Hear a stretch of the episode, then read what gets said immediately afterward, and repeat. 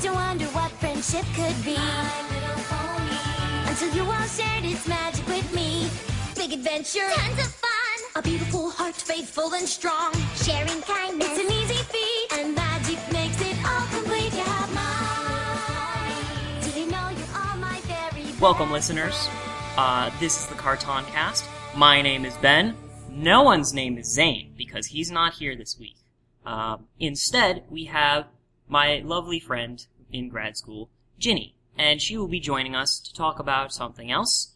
Um, so this is a slightly abnormal episode. I think you'll still enjoy it though, specifically because you won't have to hear Zane clear his throat into the mic about 80, 81, 82 times. Um, but yeah, uh, before we get started, why don't we, Ginny? Why don't why don't you uh, why don't you introduce yourself to the four or five people who listen to this? Hello, I'm Ginny. I am. Ben kind of roped me into this thing, and I'm really excited to see where it goes. She's cuffed to the table right now. oh, only a little bit. It's bit. both hot and effective. It, it, it's some of those uh those cuffs that you can actually twist with your finger and get them open. There's no key. it's twist ties like you get on bread bags. we got the real big ones from Costco. So, yeah, really, I, I, I just kind of got trapped in this. Um, but I'm here to talk about one of my favorite shows currently, which is My Little Pony. I'm sure that at least four of the five of you rolled your eyes at that statement. uh, She's but allowed to say it. She's a girl. You don't have to leave your check your brony rage at the door. We'll be very tasteful about it. So, uh, if you if you don't mind, before we get started on uh, talking about that show, I'm I'm basically going to just discuss your history with it, and I've watched a few episodes myself, and I'll go through uh, what exactly I thought about the show and certain aspects that you may or may not have an opinion on. But before we do that, why don't you tell us about what your, I don't know, hobbies are, if people can reach you anywhere, um, anything like that you want to plug at the top of the show, well, we can also include it at the end. excellent, sure. Um, I also cosplay, and actually several of my cosplays are from My Little Pony, and you can find them at Ginger Liz, or Ginger Cosplay, or Ginger IIZ. I go by different variations of those three handles in very many places on the internet, and we'll include links. Maybe. We'll see. We've That be never a done little- it before, but That might be a little too much organization. I don't know. I don't know. We, we are hanging out in a TA lounge in our school, so, uh, that is true. yeah. This is, Don't- this is, this is pretty bottom of the barrel DIY podcasting here. Don't mind the radiator. Yeah, that's gonna happen. It is awfully, it is awfully cool, so we're not gonna take it out. Also, we don't true. know how to. Because I think it's like, I, I mean, there's a switch on the side. is there? Yeah, let's go. No. yeah, okay, alright. Two, two shakes of a lamb's tail. And it's gonna get really, really hot in here. And Nonsense. Dude, okay.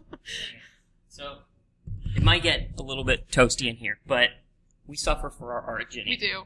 That Um, that is one of my sayings. I am regularly shirtless and sweaty by the end of most episodes that I've done with Zane because our radiator is super loud and so is the fan and we just love you we'll so much. I guess we'll just have to see how far that progresses. yeah. Well, we did shut the door. There is a window on it and it's like three in the afternoon. So if anybody happens by and sees us shirtless, maybe they'll just keep walking. one can only hope. I wouldn't want to see that. All right, so Ginny, before I start talking about the show, tell me about your history with My Little Pony. So I was in college, and my friend Jacob was uh, talking to me. He's like, "I have this really cool show that my friend or that my brother made me watch called My Little Pony." I'm like, "Yes, I've heard about the Brony movement before." He's like, "We should watch it." I was like, "Okay, I'm game for anything." Did you just call it the Brony movement? yeah, Is by it like by a that social point, justice issue? I maybe a little bit. I know that there like people will rag on bronies a lot sometimes. They will. They and will. it's it's really unfortunate because community itself is so open and wonderful and caring and, and great. I think they might be conflating it with furries. That is entirely possible, and there is, I, there is a tiny bit of crossover. Th- It there's happens- always there's always crossover. crossover. Exactly. Like I'm sure that several people have experienced their first uh, sexual gratification to Dark Souls with Solaire pantsless. Like I'm sure it's happened. It's impossible not to get that cross culture wherever you go. Absolutely. So it's but but the community itself is very loving and very accepting, partially because it watches a show usually targeted at my little girls that preaches love and tolerance. Yeah. So it's if you're gonna get invested in this show, you probably are not, you know, emo kid smoking behind the bleachers. Exactly. Like, you- you've got an appreciation for uh, the the warm fuzzies or what have you. So, yeah. As far as subcultures, this is a pretty harmless one that I think gets a lot of flack that it is not due. that is very true. But I'm not gonna go all SJW guys on, on you guys yet. We're just here to talk about the show first, but we can we can dip into it whenever it's necessary. So I, I've been watching it since uh, about the middle of the second season. It's on season five right now. Um, it's been really interesting watching the show grow and evolve. They recently had their 100th episode, which I'm sure we'll cover here in a little bit. I don't recall the one. I didn't actually watch the 100th. ep- I It only was- watched like three episodes. It's it was about a month ago, and it was just fantastic. It was all fan service. Oh, really? Did In it have the best derpy way. hooves? It did have derpy hooves, and she had a speaking part. Oh God! It was great. Well, Did she have an impediment? I, I actually don't know time. what. I don't actually She- don't know what derpy hooves is precisely. she um in in the first episode she had her eyes going a little bit Planeswalker. crossways and Yeah. so the fandom sort of took her as their own they were like we're, we're gonna call you derpy hooves you're really cute and then I love that appropriation of the offensive intellect. like like that's our word, you know. Derpy Yeah. hooves is our pony. yes she's not officially derpy hooves uh in the canon Oh yes, she is. in the fanon absolutely um but I, I don't remember exactly what her name is i believe it's dinky um I like derp. I like Oh, derpy yes. better. But she's uh, in fanon. She's basically the companion to the Doctor Hooves pony, and the Doctor Hooves pony makes an appearance. Okay. which is great. There's um Octavia, who is a cellist, and fights Peter Parker. or, or I suppose a spider that got bitten by a radioactive pony or something. We can make this work. We'll oh yeah, it. oh yeah. so so she goes, she swings around Ponyville on her on her strings that come out of her cello. Oh, like 3D maneuvering gear? Yes, but with a cello. Okay. and she now officially in canon has a roommate who's uh, Vinyl Scratch or DJ Pon-3, goes by both names, and they ride a bass cannon setup to the wedding that they're supposed to be playing at.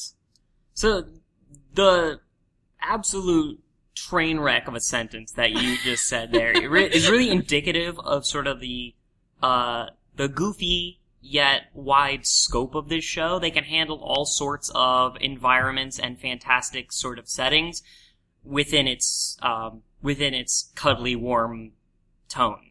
Um, so, and as I was watching it, I realized that it was, although it wasn't really a conflict-driven show, there was a lot of, there was very little repetition episode to episode. Uh, they usually focus on a different pony, they usually are doing something different, and it's not so much about, um, it's not so much about the ponies getting something done as it is about each one kind of developing and, and, uh, and exploring that friendship that we're, that, that is the namesake. Which, by the way, this is the 2010 version. Friendship is magic. Yes, I, I can't really speak to any of the other generations. I didn't have a TV when I was that young.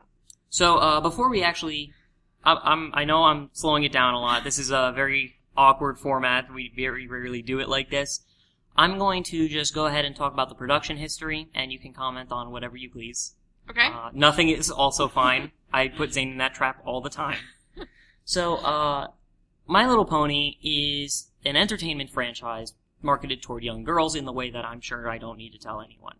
Um, if you were born within, you know, the last 20 years, you've probably seen it on shelves. I almost think of it as sort of a, an American Hello Kitty, although it's not exactly that apt. Um, it started in like 1986, back when, back when Hasbro and Bandai and all these other toy companies were marketing their toys through TV. And in this really awesome way, the My Little Pony franchise has kept on going and has gotten enough public support that it somehow created, and I'm willing to say this on mic, a pretty awesome show.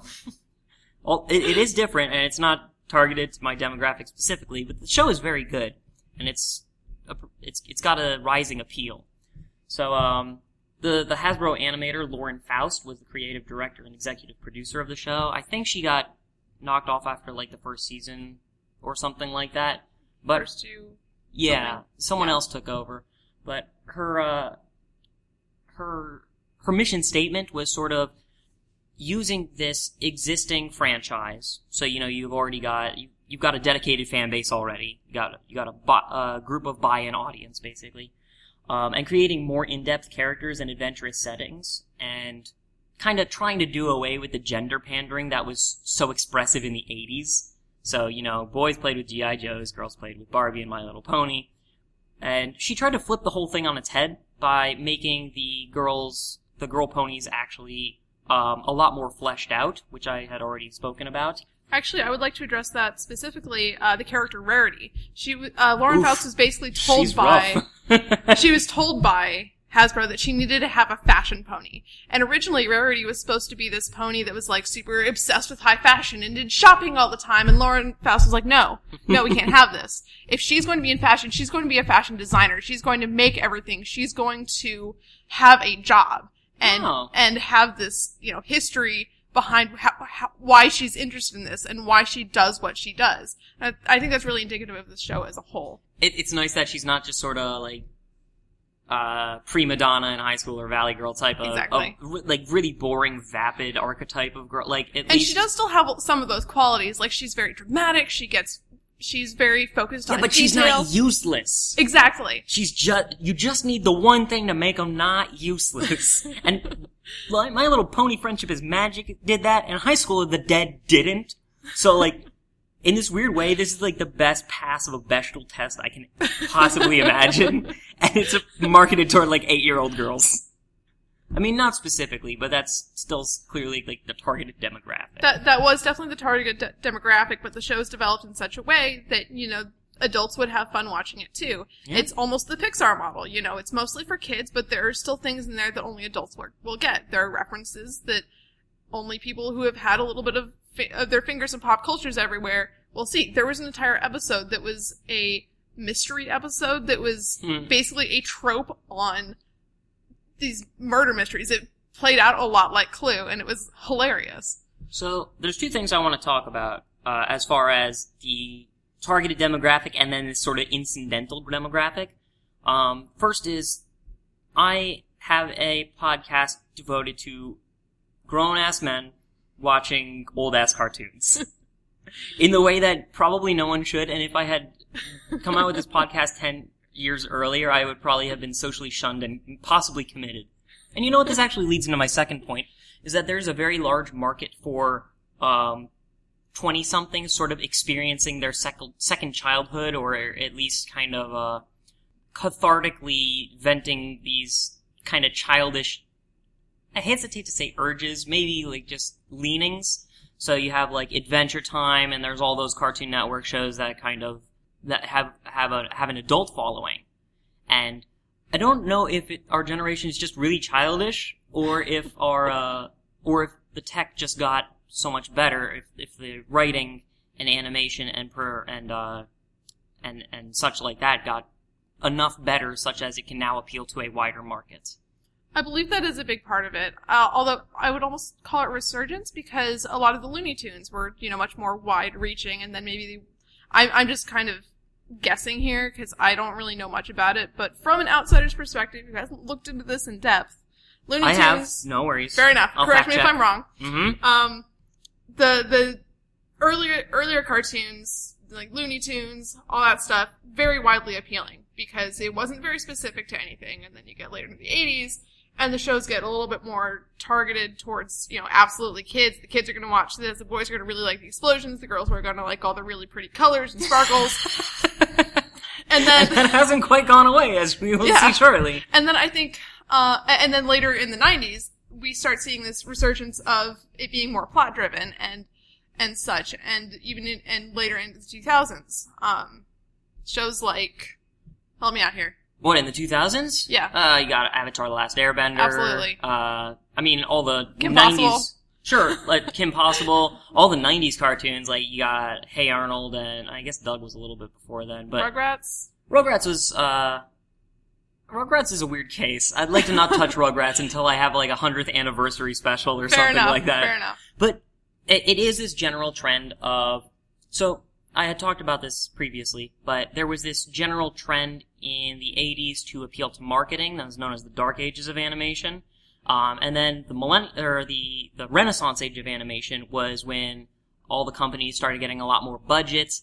The plot lines got a little bit more intricate. The mo- character motivations got more subtle and they were able to, you, you could do these long reaching plot arcs. And so we're still kind of riding that high, although it's starting to taper off a little bit, um, based on certain things I won't go into. But the idea that cartoons used to only appeal to kids because they were so uh, one-dimensional is an artifact of the past that a lot of people don't quite get yet, including those that kind of shun and uh, you know criticize bronies for their appreciation of something targeted at young girls, but as I found, there's a lot more to it than that. Absolutely. And whenever I see some, whenever I meet someone, whenever I meet someone who's like, I'm never going to watch My Little Pony, I'm like, give me two episodes. and then, and then you can say, yes, I've tried it and it's not my Watch thing. the Crystal Ponies episodes. The the the, the, the two the two-parter, the Ponies the musical. Yeah, they're all fucking musicals. That's true, but especially the, especially that one. There, there are so That's many true. musical numbers in that two-parter, and I love it. I love the musical numbers. I love Daniel Ingram's music. It's fantastic. Um, cool but the, nerd. the my two my go-tos are the Discord episodes, where the spirit of chaos comes to life, and the ponies all uh, have these aspects to them that this spirit of discord sows seeds of discontent among them, and they try to use the elements of harmony to uh, to send him to turn him back into stone with the elements of friendship, and it doesn't work, and they have to figure out what went wrong in their past and how they can fix their friendship before they can defeat this villain. And it's uh it's a good plot line. It has you know friend friend conflict and how you can and reasons how you can resolve it. And Discord is just a really fun character. He's just the episode starts out with chocolate rain from cotton candy clouds Chocolate rain. I'm sorry, go on. deep velvety. there are uh there's popcorn popping in the fields and basically everything in Ponyville is going haywire. Night turns in, into day within the span of a couple seconds. And then you're introduced to this, uh, character voiced by John de Lancie who is just hysterical. And I am always so happy whenever I get to see him later, in, in later episodes. And I do totally have a Discord cosplay plan for the future. Nice. Um, yeah, and as as Ginny mentioned, she's a cosplayer. Have you ever cosplayed any of the ponies? I have. I have three ponies. I know I've there's cosplayed. PonyCons. There is. There's BronyCon. Uh, PonyCon, that's right. BronyCon is next weekend, and I really wanted to go, but I can't this year. Um, I have a Twilight Sparkle cosplay, and that is Complete with specific- the ass tattoo. absolutely. For for those who are not in the know, and this caught me by surprise, all of the ponies have tramp stamp. Um, which I'm not sure what exactly the message was there, but I like to think that they were like branded by some other equine race, which is trying to keep tabs on them and sort of like uh, you know, mark the dog's ear with a magnet, so- kind of thing. Ginny, thoughts? I mean, do you want me to rebu- give you the rebuttal with the actual reason why Oh, they have God. tramp stamps? Uh, yeah, why not? Okay. Well, the the ponies all have cutie marks, tramp stamps, that are related to. I know what a tramp stamp is. Let's call a spade a spade. they they are related to the pony's trade and what they believe their uh, role in society is. So, for instance, Are they born with it? they are not. There is Okay. actually a small group of fillies that they're called the Cutie Mark Crusaders because they're crusading after their cutie marks, and they try a bunch of different things like singing, building things, and it, well, and the singing actually culminates in a very 80s performance that is hysterical. and and their their whole point is they're trying to find their special talent, and once they find their special talent, they will get their cutie mark. Okay. So like Applejack's is apples because she runs an apple farm. Fluttershy's is butterflies um, because she It's like, realized ta- it's like tattoos. It's Exactly. like when a person is so into it, something that they get a tattoo. exactly. I was but recently it's more thinking. immediate. I was recently thinking like I should get a tattoo just to like remind myself that I've devoted so much of my personality to this one thing. What but I don't know what I would get. I think a microphone right on the Just tip right of on the your nose. Just Yeah, right on the tip of the nose. right there. Uh, I was thinking something with like boxing gloves or something. Or or or just uh, an egg carton Like- all the way across Ooh, the back. Oh, egg carton tramp stamp. So, you are actually privy to the egg fever that we have here on the podcast. What are your thoughts on it? It's nothing that I would have expected, but sometimes that's how the best things You are are, born. you are not alone. Uh, if I was gonna get a, a tattoo, I would get uh, Mega Man circuitry for a Mega Buster of my entire uh, left arm. That'd be really cool. Yeah, it'd be pretty sweet. I'd get a minimalist NASA, NASA tattoo. Let's go get tattoos, Ben. All right. I'll see you guys later. I'm gonna go get a tattoo. No, so um, all right. So w- we went a little bit off track. Let's get into the brass tacks of how the show works. Now, if you wouldn't mind, can you give me a very bare bones plot synopsis of what the hell the plot is in the show? Uh, it starts out with Twilight Sparkle, student of Princess Celestia, the great ruler of Equestria, who raises the sun and the moon at their appropriate times. Uh, her her greatest student, Twilight Sparkle, It's, almost like a Greek myth so far. Go on. we Twilight get- we- Sparkle, Sparkle well, visits without Hephaestus. without Zeus's uh He's trapped for four months in the land of the dead, married to Hades. I remember this, this story now. So Twilight Sparkle is tasked by Princess Celestia to go to Ponyville and make some friends. And Twilight Sparkle is like, I want to study. Making friends is lame. The future of Equestria doesn't la- uh, doesn't rest on me making friends. And then it turns out later in the epi- uh, later in the episodes, uh, it turns out that Twilight Sparkle's friendship is actually what saves the day. Yes. So it's it's a two-parter. It introduces my personal favorite character, uh, Nightmare Moon, who is actually Princess Celestia's sister, Princess Luna, who is the one who's supposed to raise the moon, banished to the moon for a thousand years because she had a hissy fit, and Celestia it overreacts. That's what you bit. get. Exactly. Come on, ladies. No, no check, tantrums. Check your tampers at the door.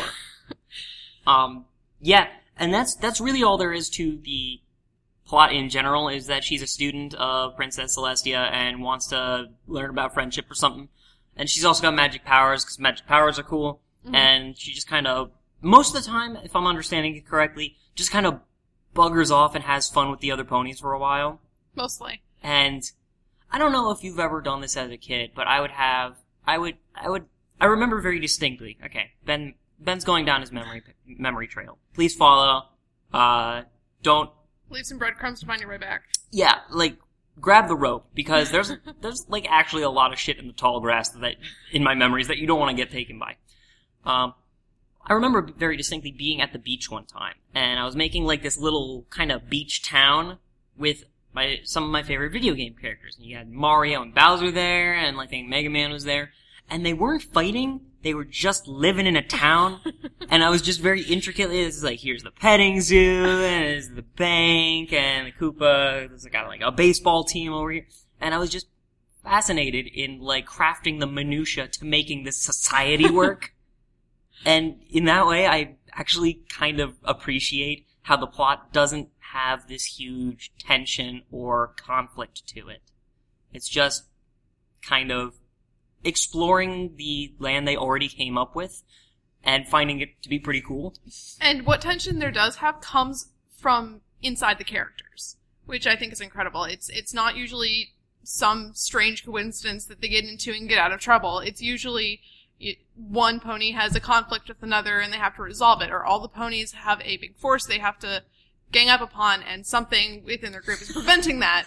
Um, now I'm having like now I'm having an image of like this huge pony bodybuilder coming into town and They just all like have talking motorbikes? down to all of them. Yeah. and they all just like dogpile on him and just punch the shit out of him.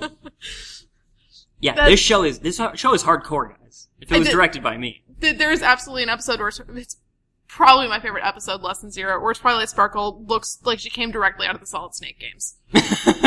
Or, nice. sorry, the Metal Gear Solid. Yes. She comes out of, directly out of Snake! and it's it, it's all about her like freaking out because oh, oh no that that's a different one.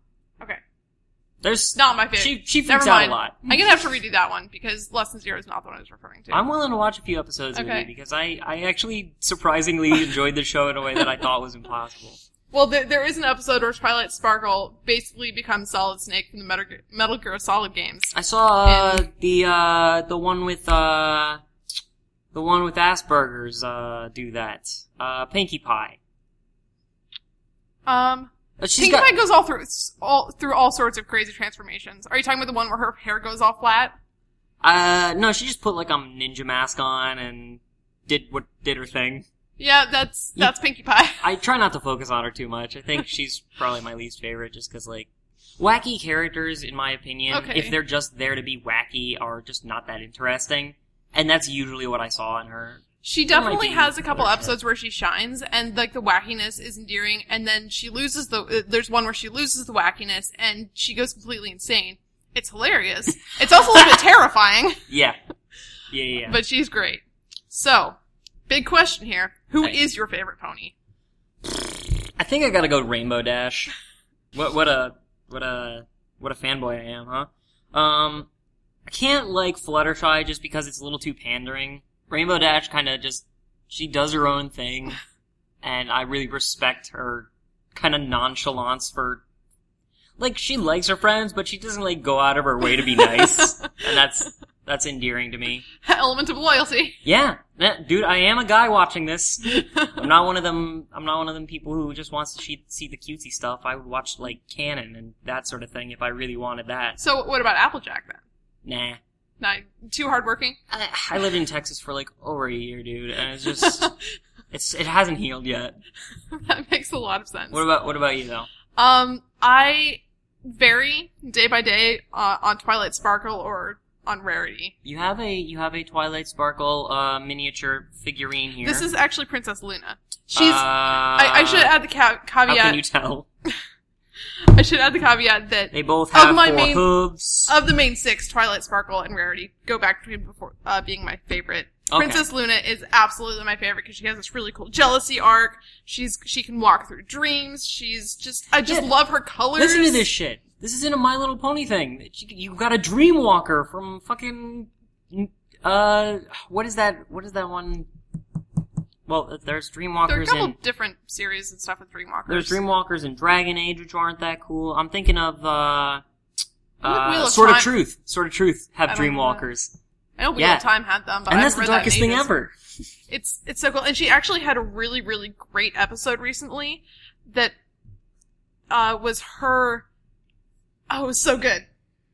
So we mentioned earlier how uh, Nightmare Moon, uh, Princess Luna's alter ego, basically tried to destroy the world by encasing it in eternal night because, Mm. of course, she can raise the moon. So she like punched Well, out her sis- sure. Yeah, she punched out her sister Celestia. She's like, I'm gonna make the night last forever. They forever. punch each other out. yes. Did they have like a boxing episode, like the third season of Battlestar Galactica, where everyone just gets fed up with each other and just punches the shit out yeah, of each other they, and they just put reset? gloves on their horns and Mhm. just go at it.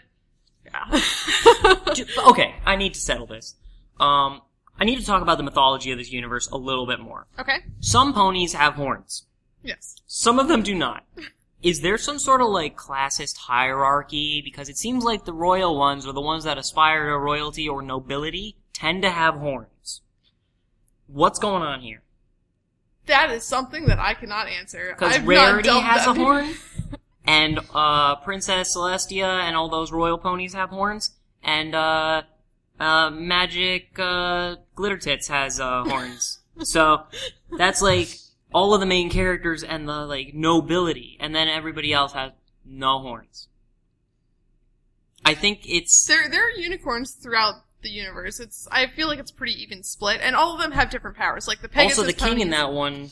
The king in that one episode Oh, had Sombra. a horn as well. Yes, yes, he did. Well, magic can fuck shit up pretty easily. I like to think of it as um, my my my argument is that there was some sort of thing in the past where the hornless the hornless had gotten sick of being treated as second class citizens and formed an uprising, uh, but were battered back by the horned uh, the horned folk uh, into submission. Uh, completely lost, completely failed that war effort, and they, they put laws in place and eventually learned to coexist, but they're still subjugated.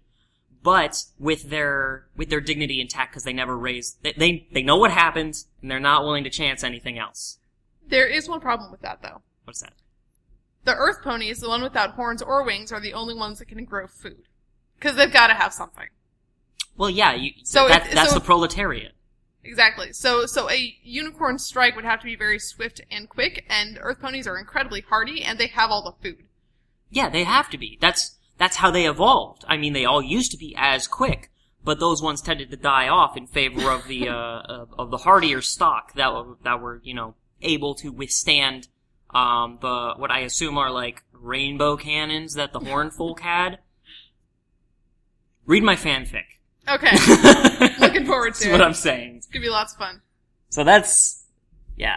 I I, I was wondering if there was like a one horn good, no horns bad sort of sort of deal there. And yeah, you're welcome, internet. Uh, another thing I was wondering about the mythology, if you don't mind me just kind of blathering on Yeah. about, you know, uh, taking to task a beloved franchise with, without any background knowledge whatsoever. Seems like almost all the unicorns, the ponies, equines. Seems like almost all the equines are gals. Okay. What's going on? Uh, What it the is- fuck's up? Well, it, it is a show tor- targeted towards smaller girls, That's that's which is fair. They, yeah, they, that's they, need, they still need to sell the those toys. meta reason. But what's Yes. the narrative reason? behind There that? are still many males in the universe. many. Yes. I only saw like three, There are quite a and few. one of them was a little baby, and another one was off in an ice palace from a thousand years ago somehow. Well, there's It's it's not clear how the plot progressed on that episode. the baby actually grew into the, or maybe it's backwards. No, Benjamin Spike. Button. Oh, Spike. Well, Spike's a dragon. It's the same thing. dragon pony. They both have legs. Whatever. Same thing. Good night, everyone. so, the, I mean, the answer is that the show focuses on a female group of people, as opposed to how the It's sort of an inverse of how movies do these days. Exactly. Where it's just all guys all the time, and a girl only shows up when it's time for one of the guys to have sex, it's and kind then of leaves. refreshing, isn't it? A little bit. I like it. The, I, I mean, the only difference, the only thing that kind of comes to mind is why are It's a misandry plot, is what it is. yeah. Well, I, I mean, Equestria is a matriarchy. Yeah. So, yeah. It, it's all it's all it's all women. Although I suppose technically now, uh, Twilight Sparkle's brother, which I said to Shining Armor. Yeah. Sparkle's brother, Shining Armor. He's got a is- shield on his ass. He's now officially uh he, he is now officially a prince. And there's Prince Blueblood, and there was Prince Sombra. So occasionally they come up. Usually they don't have wings. Is this like a Gerudo tribes people? Like once every thousand, once every hundred years, a man steps forward and becomes the king. Is that sort of the deal? Well, here? uh, Celestia's been ruling for at least a thousand years, so maybe it's time. Mm, maybe she killed all of them, like Kronos, That's entirely possible. so they wouldn't challenge her power. Celestia has the dark side. She banished her sister I saw for that. a thousand years. She had like dark uh, lightning come out of her horn. Oh yeah, she did, didn't she? Yeah. Oh, cool. And uh Twilight Twilight Twinkle Toes came in Sparkle. and was yeah, sure. And and shot the same like dark blasts. So, I haven't seen that episode in a while. yeah, it was like I'm like, hey, what, you just knew how to do that by watching? Like, I mean, I guess That's she's how pretty magic good. works. She's pretty good at magic. It's I, it's been really interesting watching Twilight progress because in the first season she was okay at magic, but you see her struggling with like things like teleportation spells, and now fast forward to season five, she's a princess as well. She also has the wings now. Do they Um, all become princesses? Not yet. Big Mac does. Big Mac from from Applejack's fight, brother. from from Punch Out. Yes. Him too. he just shows up and, and just like humans can't humans can't compare anymore. I gotta I gotta go to what like uh it's, from like welterweight went to heavyweight and now like a hornweight. And that's where the boxing episode comes in. Oh my god, I can't wait. This is gonna be sweet. I was actually What were we thinking talking about again? it's not important. Welcome to Cartoncast, Ginny. Excellent. This is this is how we do. I was actually I like thinking it. it, might be like fun to fun to fun to do some sort of uh, RPG game uh, with uh, with Ponykind because it seems like they've got a very varied skill set. There have been, there are tabletop games that have been based on uh, the Pony universe. I'm, I'm not surprised. you can you can have your different art types. Um, there are also other things that have been revealed to be the Pony universe. There are buffalo. There are um, there are griffins. There there are yaks, which were recently introduced. By the way, yaks are assholes. They, like- if you will. I won't. Um, You're Yeah. missing out. yeah, I I don't really care for that. It seems kind of racist, actually. like if we are considering the different equine races to be like different races of people, which is what I assume it is. If they're all sentient, there's not really a different kind of parallel you can make with our world. You can't just say, "Oh, well, they're aliens." Right. I mean, I guess you could, but it falls a little flat. Okay, so uh, I wanted to say a couple of opinions of mine, and I was wondering how you felt about them. I hate songs in shows. As a as a rule, there are exceptions. Steven Universe is awesome about it. Um, I think there's a couple others, but I can't place them now. But I remember very strongly in in, in college, I would watch Phineas and Ferb because that was what my friends were into at the time, and the songs were like, I I guess just like one guy on the on the on the team did a song and it got such so popular that they like contractually made them force a song into every episode and it felt so forced and the songs were not unilaterally good um this show does a pretty good job with them Absolutely. And again, they're not in every episode. There's occasionally, you know, Ponies like I the saw musical. I feel like I saw one in every episode that I watched That's entirely possible. But I, I, I would say there's, you, you might, the season finales and openers usually have some sort of song. Specifically, the end of season two, the royal wedding, was songs all day, every day. And it was great. They were all fantastic songs.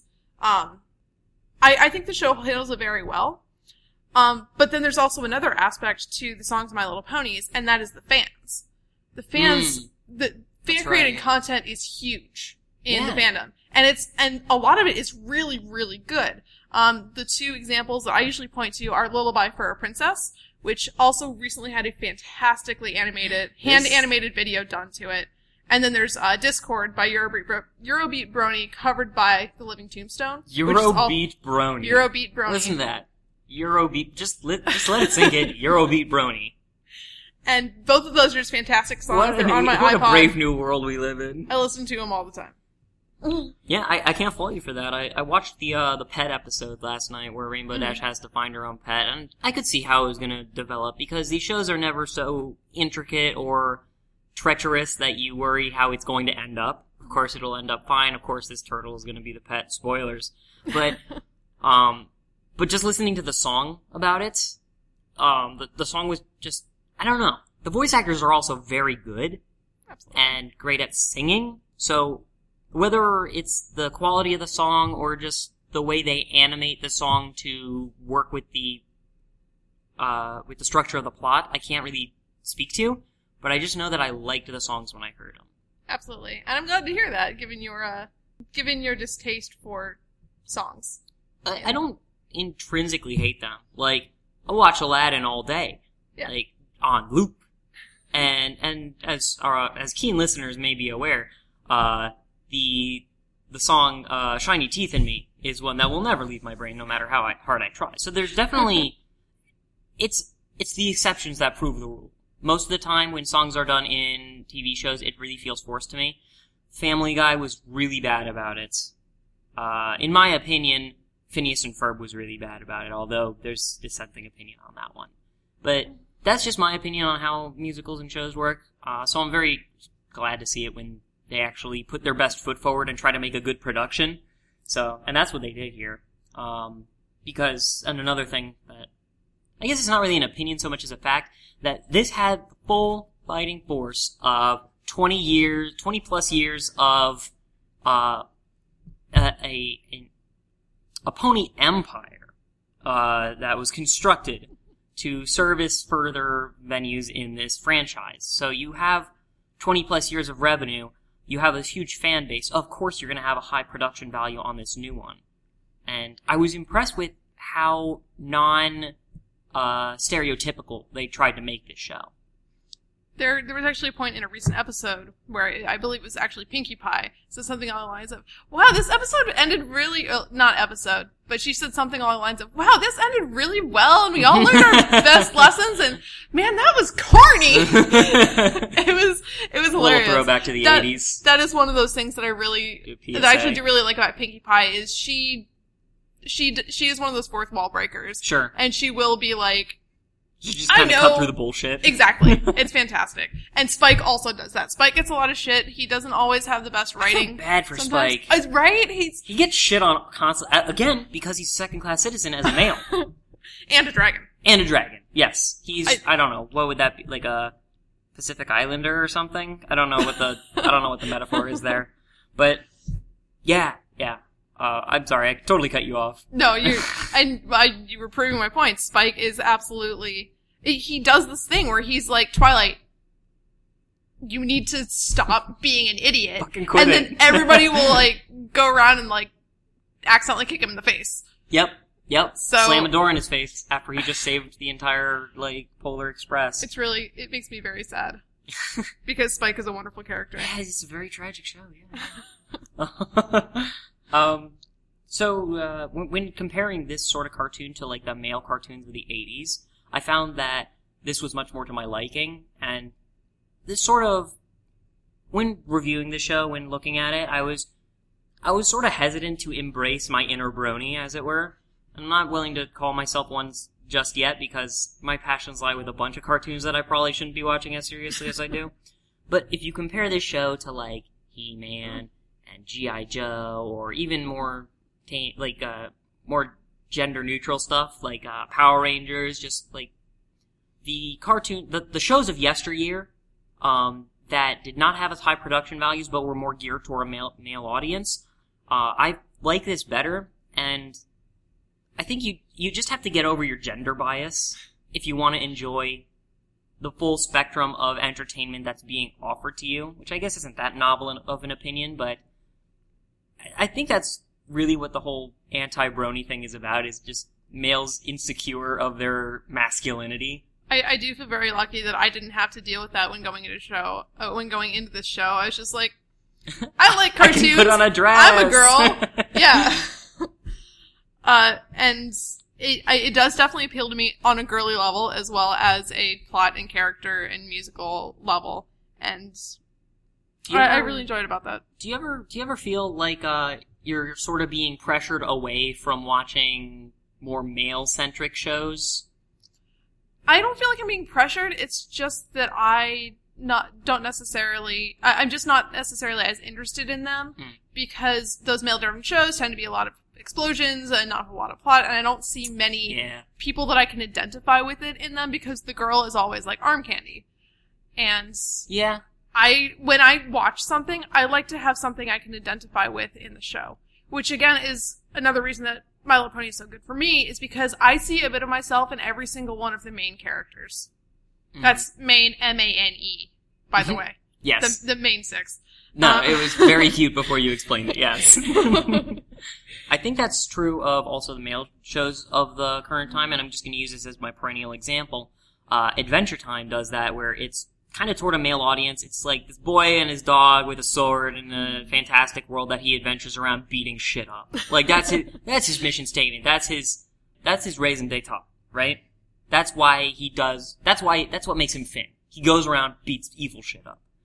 Um, but it's more textured than your stereotypical male show. I'm I know that uh, that there's a lot of female fans of the show, even though if I were to judge it objectively, it's marketed more heavily toward a male audience. In the same way that My Little Pony is marketed more heavily toward a female audience, but it, you you're gonna pull out however far you stick your hands in, essentially, to phrase it in the grossest way possible. And yeah, I think yeah, I've exhausted that. Uh, that metaphor is. yeah, I've exhausted both that metaphor and that line of thought. um, so yeah, uh, and we probably will do a uh, My Little Pony episode at some point. Um, Ginny, I'd be happy to have you on for that, of course. I would love to. But uh, I I don't know how much more I have to say about it for now, given that I only watched a few episodes and very very scantily looked over what it was about. I'm trying to figure out whether I should mention the last episode, but that's kind of a different discussion into and of itself. It's not, not a very good ending thing.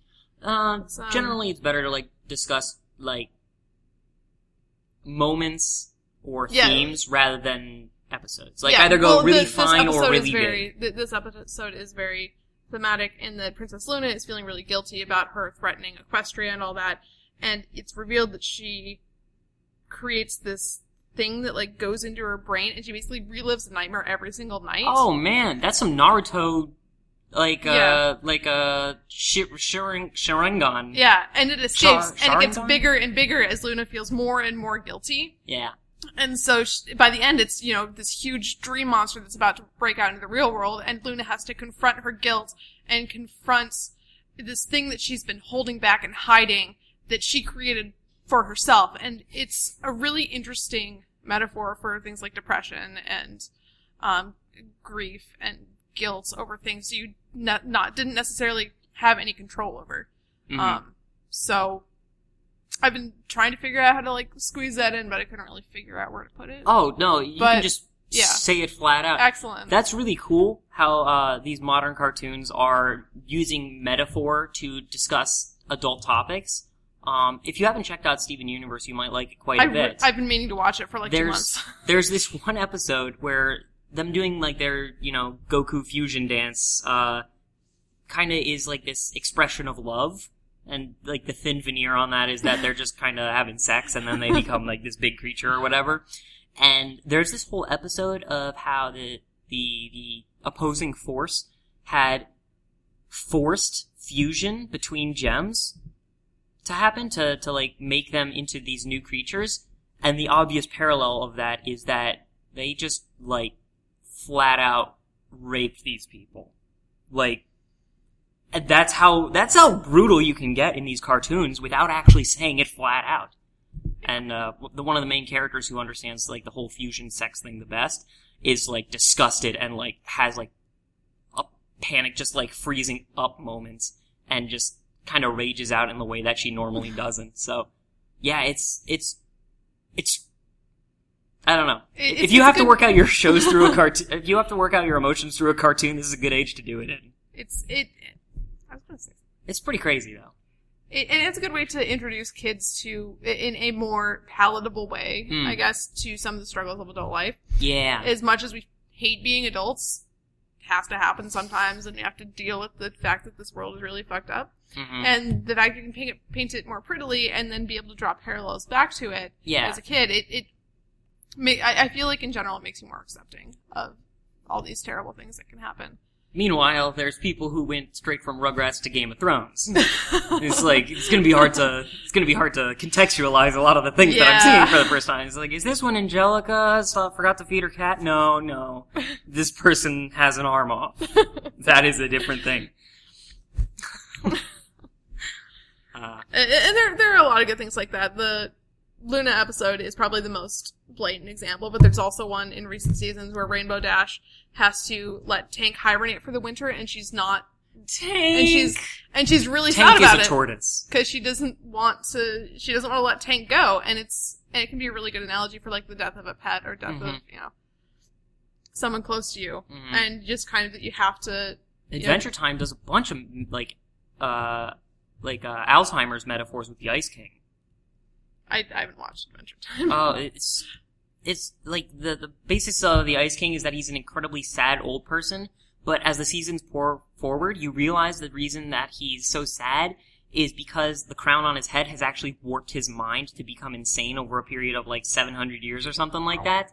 And the fact that he's still stealing princesses is because he only very vaguely remembers that he was in love with a woman whom he referred to as his princess. And it's just kind of like he only barely remembers who he is and is just following these impulses but doesn't understand the context for any of it and it's just really, really rough.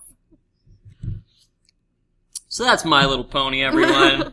Cheers and sunshine and flowers. good Buttercups, clap your hands, And- wi- do a little dance. and depression. whatever the, Yay. whatever the, th- they had some sort of like weird secret handshake thing.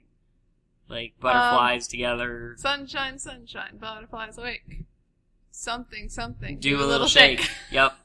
And then they start twerking, which was a weird moment for me. a little bit, But especially since it was who between am I you to know judge the bronies? Twilight and her sister-in-law. Hey, man. you know, it's like. All right. Um, Thanks so much for having me. uh, I'm not quite done yet. No? I want to bring up one more thing, which is that uh, this is not my first foray into uh, overly sappy equine themed shows. In that, when I was in college, when I was in undergrad, I would feel so bad if I didn't bring this up. When I was in, in was when I was in in undergrad, I uh, sometimes my friends and I would you know be drinking a bit and we'd just be browsing through Netflix. It's like what haven't we watched? A little show came up by the name of Horseland, and it follows basically these Captain Planet esque uh, variety uh, variety pack of children. So you know you got an Asian, you got a black guy, you got a white guy, etc. And they all go to a farm and ride horses around. And horses talk to each other, and the other animals, and the guys, the, the, the people talk to each other. It was a very bad show, but I do remember that I had some perverse thrill of just watching horses run around and be happy. And now you can do that without the token kids. yeah, get get the kids out of there. We don't need those. So much better. Who needs humans? No one. Exactly. Yeah. Also, that show had a dog that was a Sean Connery impersonator, as far as I could tell. So, had that, That, that is the only thing that My Little Pony's been missing. we all we all gather around the couch and we just wait for that dog to start talking, and then just like s- quote from like League of Extraordinary Gentlemen. so he'd like be talking to someone in a tree, and we'd all just be doing voiceovers. Line up the shot. You've got all the time in the world, all the time you need. so that's my experience with ponies. Um, yeah, you brought a lot to the table. Thanks so much for being on. Uh, again, where where can people find you? Um, you can find me on my Facebook page, uh, Ginger Liz. And I'll just leave it there Yeah, because um, there's a lot of social media. Of course.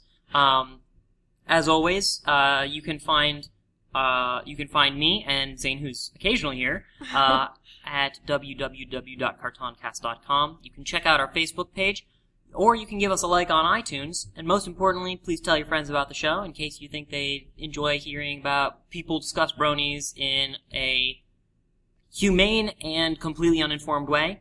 Um, again, Ginny, thank you so much for having for for being on this. Thanks you for really having me. Zane's ass, and he'll give you a pony themed, egg themed gift package Excellent. in some way. Is it just gonna be an egg with a horn glued onto it? It's gonna be a horn with an egg glued onto it, but yes. um, for for those who are skeptics, uh, go ahead and check out My Little Pony. It's pretty good, and it'll teach you what friendship's all about. Friendship is magic. Let's go to place we can go where we make the greatest friends we've ever had. Where we ride and we shine Woo! and we stick together through the good times and the bad.